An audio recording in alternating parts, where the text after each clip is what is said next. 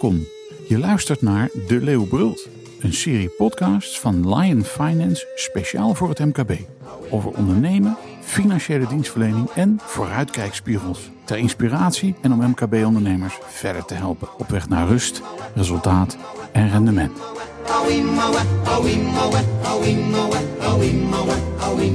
Fijn dat je luistert. Voor de huishoudens in Nederland is een regeling ontworpen voor het compenseren van de enorm gestegen energiekosten. Maar voor het Nederlandse M K B was het tot dusver bij belofte gebleven. Toch is het kabinet nu met een regeling gekomen die energie-intensieve M K B-bedrijven moet ondersteunen. De vraag is alleen, welke bedrijven komen daarvoor in aanmerking? Wat houdt die regeling precies in? En is die toegankelijk voor de juiste M K B-ondernemers? Alle reden om dit in een nieuwe De Leeuw Brult is nader te onderzoeken.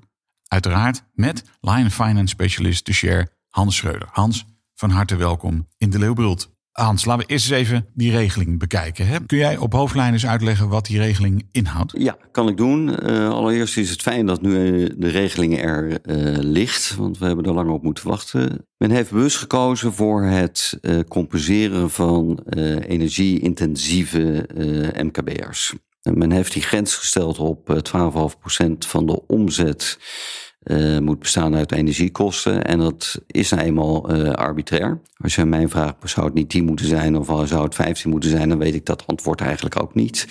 Het is in ieder geval een, een compensatie. En die compensatie bestaat er dan uit dat vijftig procent van de energiekosten boven een bepaalde drempel Uh, worden vergoed. En er is ook een maximum aangesteld. Nou, gezien de huidige daling van energiekosten Uh, denk ik dat het maximum niet zo snel bereikt kan worden. Uh, als we kijken naar de prijsstelling. Maar de regeling is wel beperkt tot uh, een maximum van honderdzestigduizend euro. Is het nou een goede regeling of een, uh, geen goede regeling? Dat weet ik eigenlijk niet zo. Uh, het is in ieder geval fijn dat men nadenkt en ook de mogelijkheden heeft gevonden om iets te doen.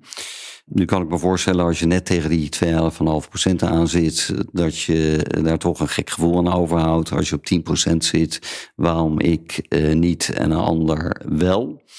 Eh, dat blijft arbitrair, maar het kabinet heeft ook gezegd van ja, uiteindelijk moeten we komen tot een verduurzaming om die energiekosten naar beneden te krijgen. En uh, de compensatie veronderstelt dan ook dat uh, M K B'ers die keuze hebben. Nou, dat is mijn, met name uh, mijn belangrijkste kritiekpunt. Uh, is het nou zo dat M K B'ers in staat zijn om inderdaad die energiekosten naar beneden te krijgen? Ja. En dat is maar de vraag. Het is de vraag of het technisch mogelijk is. En uh, wellicht nog belangrijker, indien het technisch mogelijk is, hebben M K B'ers dan op dit moment uh, de financiële ruimte om die investeringen te doen? Het lijkt erop dat die, of dat die M K B-ondernemers enorm in hun, in hun staart worden gebeten, zal ik maar zeggen. Hè? We, ze komen uit een situatie waarin velen onder hen, niet iedereen, maar velen van hen nog in de reparatiemodus zitten, ja. In financiële zin. Uh, hebben nog belastingsschulden uh, staan, et cetera. Ik heb zelf het idee dat men zich helemaal niet wil verzetten tegen het verduurzamen. Dat is het issue helemaal niet. Alleen dat vraagt om forse investeringen. Um, worden nu geconfronteerd met enorme uh, energiekosten. Dus in die zin is dat een extra stimulans om die verduurzaming te doen. Maar ja, de vraag is even, stel je voor dat je de bakker bent die op tien procent van zijn kosten uh, komt.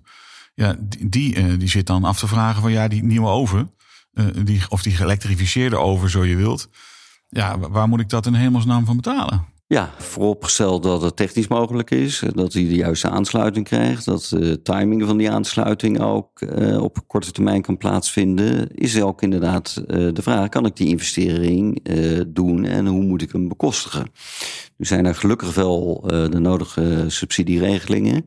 Maar je hebt helemaal gelijk, ook het uh, V N O en de M K B in Nederland wijzen daarop dat uh, door allerlei lastenverzwaringen, de loonstijgingen, het moeten terugbetalen van corona, uh, schulden aan de Belastingdienst, U W V, uh, dat de mogelijkheden voor M K B'ers uh, in veel gevallen beperkt is.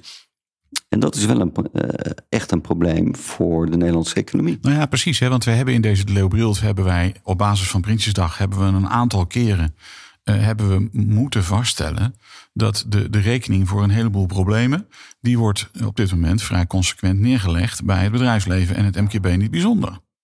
Ik heb wel eens het idee dat men in Den Haag denkt dat het hartstikke goed gaat met M K B. Dat geldt voor een aantal bedrijven zeker, maar een groot deel ook niet. Althans, daar hebben we het net over gehad. Mensen moeten te komen van ver komen, zal ik maar zeggen. Krijgen nu ook te maken met die verzwaringen op allerlei uh, uh, terreinen, ook fiscale terreinen. En uh, krijgen nu ook de rekening gepresenteerd van de energie. En vervolgens uh, wordt er geroepen van... ja, maar het is wel de bedoeling dat u verduurzaamt, alstublieft. Ja, en daar zit wel degelijk uh, iets geks in. In de zin van begrijp, begrijpelijkerwijs dat het kabinet heeft gezegd... van ja, er moet wel... Uh, uiteindelijk moet het komen tot een verduurzaming. Maar ik vind wel dat op het gebied van die verduurzaming... er ook wat meer mogelijkheden zouden kunnen worden uh, gecreëerd voor het M K B... om dan ook mee te doen in die financiering.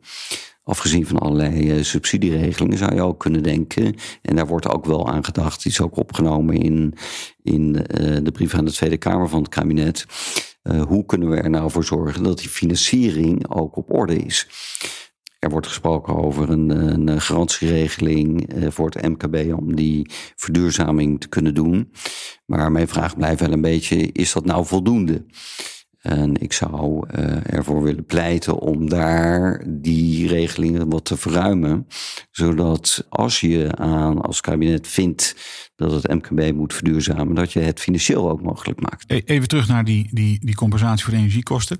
M K B-ondernemers hebben de neiging om te zeggen, weet je wat, nou oké, okay, leg, die, leg die lat dan op twaalf komma vijf procent van de omzet, maar... creëer nou uh, ook een paar uitzonderingen dat op een beetje op tien zit, dat dat, dat dat ook kan. Ik heb jou hoor zeggen, ja, maar dat is juridisch gewoon niet mogelijk. Kun je dat eens nog eens uitleggen? Nou, wat men in Nederland uh, uh, sterk heeft, uh, als je kijkt naar regelingen, is dat gelijke gevallen gelijk behandeld moeten worden.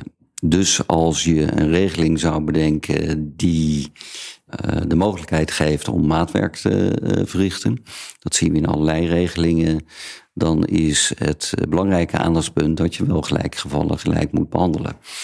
Nou, als je de uitvoering zou je dan al moeten neerleggen bij één instantie die dan toch in de praktijk weer opnieuw een set van regels gaat uh, bedenken. Uh, kan ik nou afwijken van die algemene regeling?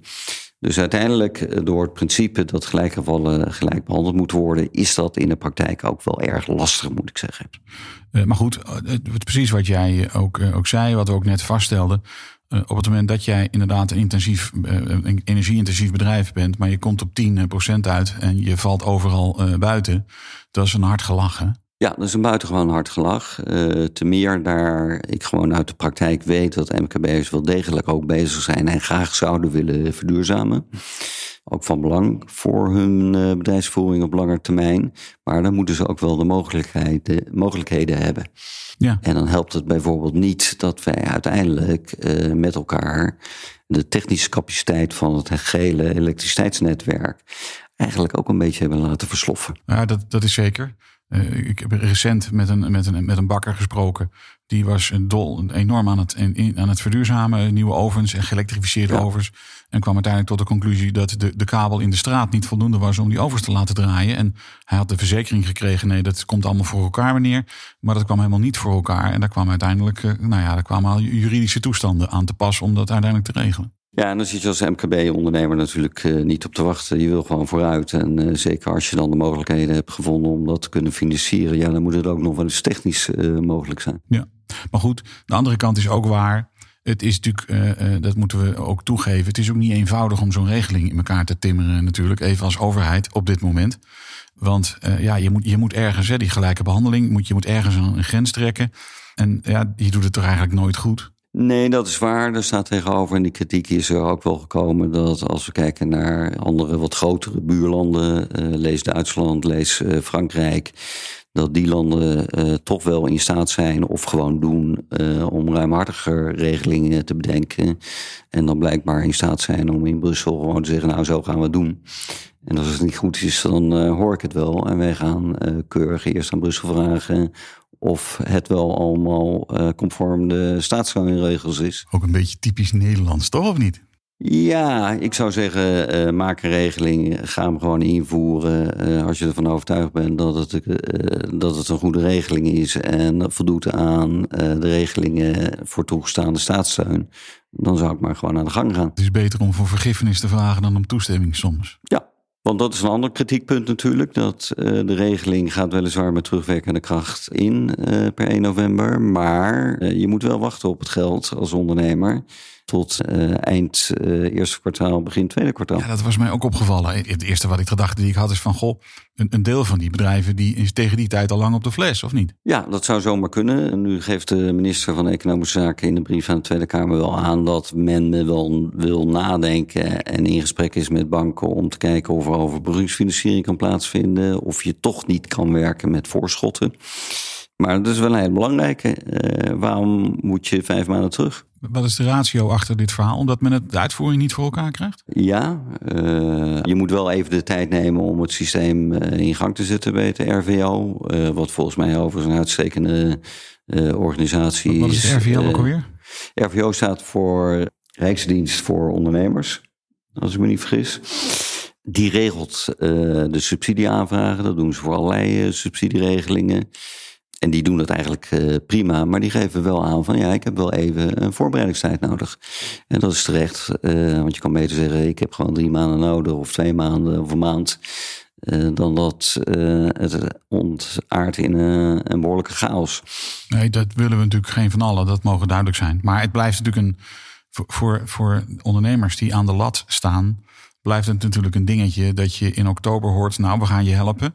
Maar, maar dan moet je wel in, in, in april nog wel in leven zijn, zal ik maar zeggen. Ja, en dan moet je de aanvraag doen... en hopen dat je dan binnen een week uh, op je bankrekening hebt staan. Ja, wat ook weer de vraag is. Ja. Als je nou eens kijkt naar de... want er zijn allerlei uh, randvoorwaarden. Hè, twaalf komma vijf procent van de omzet. Uh, we moeten een gebruik hebben van hoger dan vijfduizend kub gas...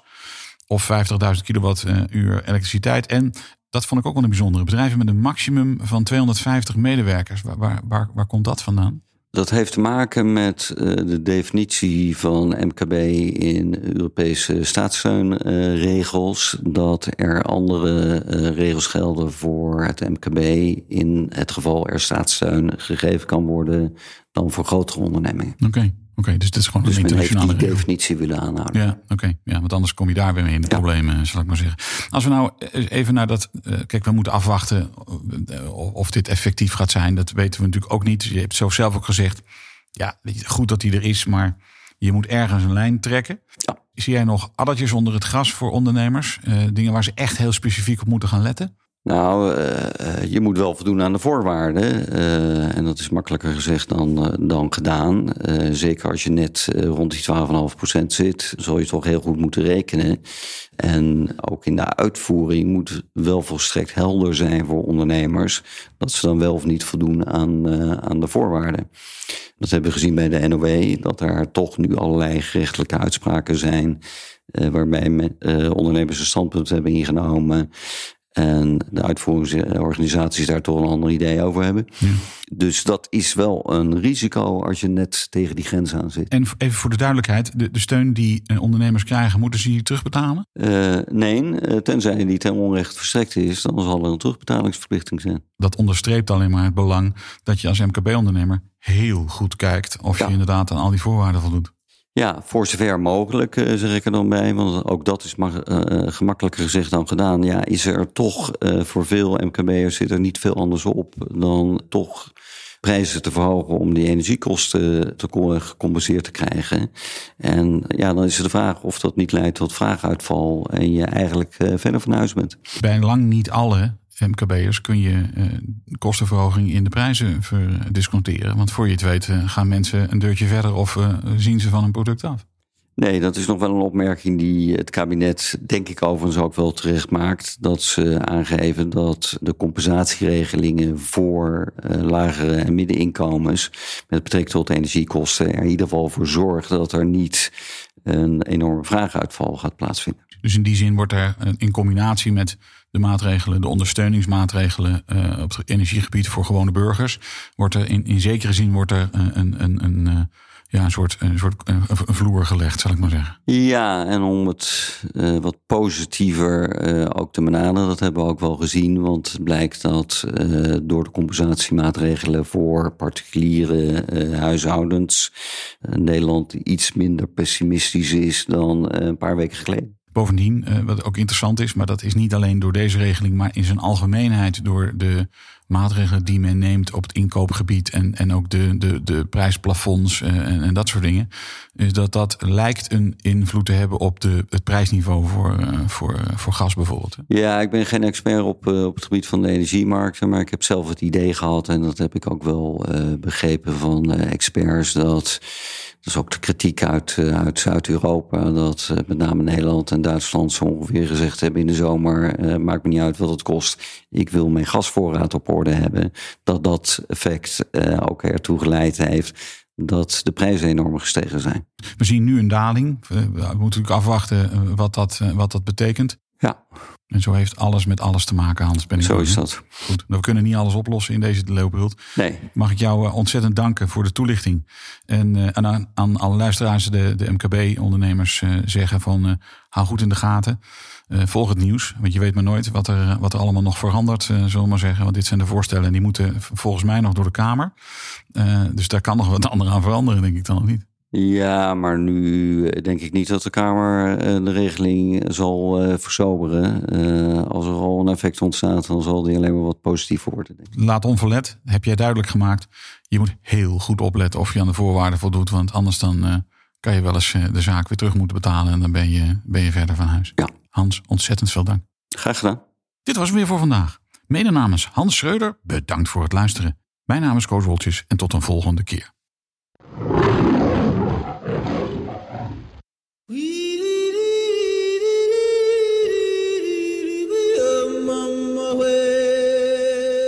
Je luisterde naar De Leeuw Brult, een podcast van Lion Finance, speciaal voor het M K B. Wil je de hele serie beluisteren? Kijk dan op de website van Lion Finance of abonneer je via Spotify, Apple Podcast of Google Podcast. Binnenkort is er weer een aflevering. Tot dan!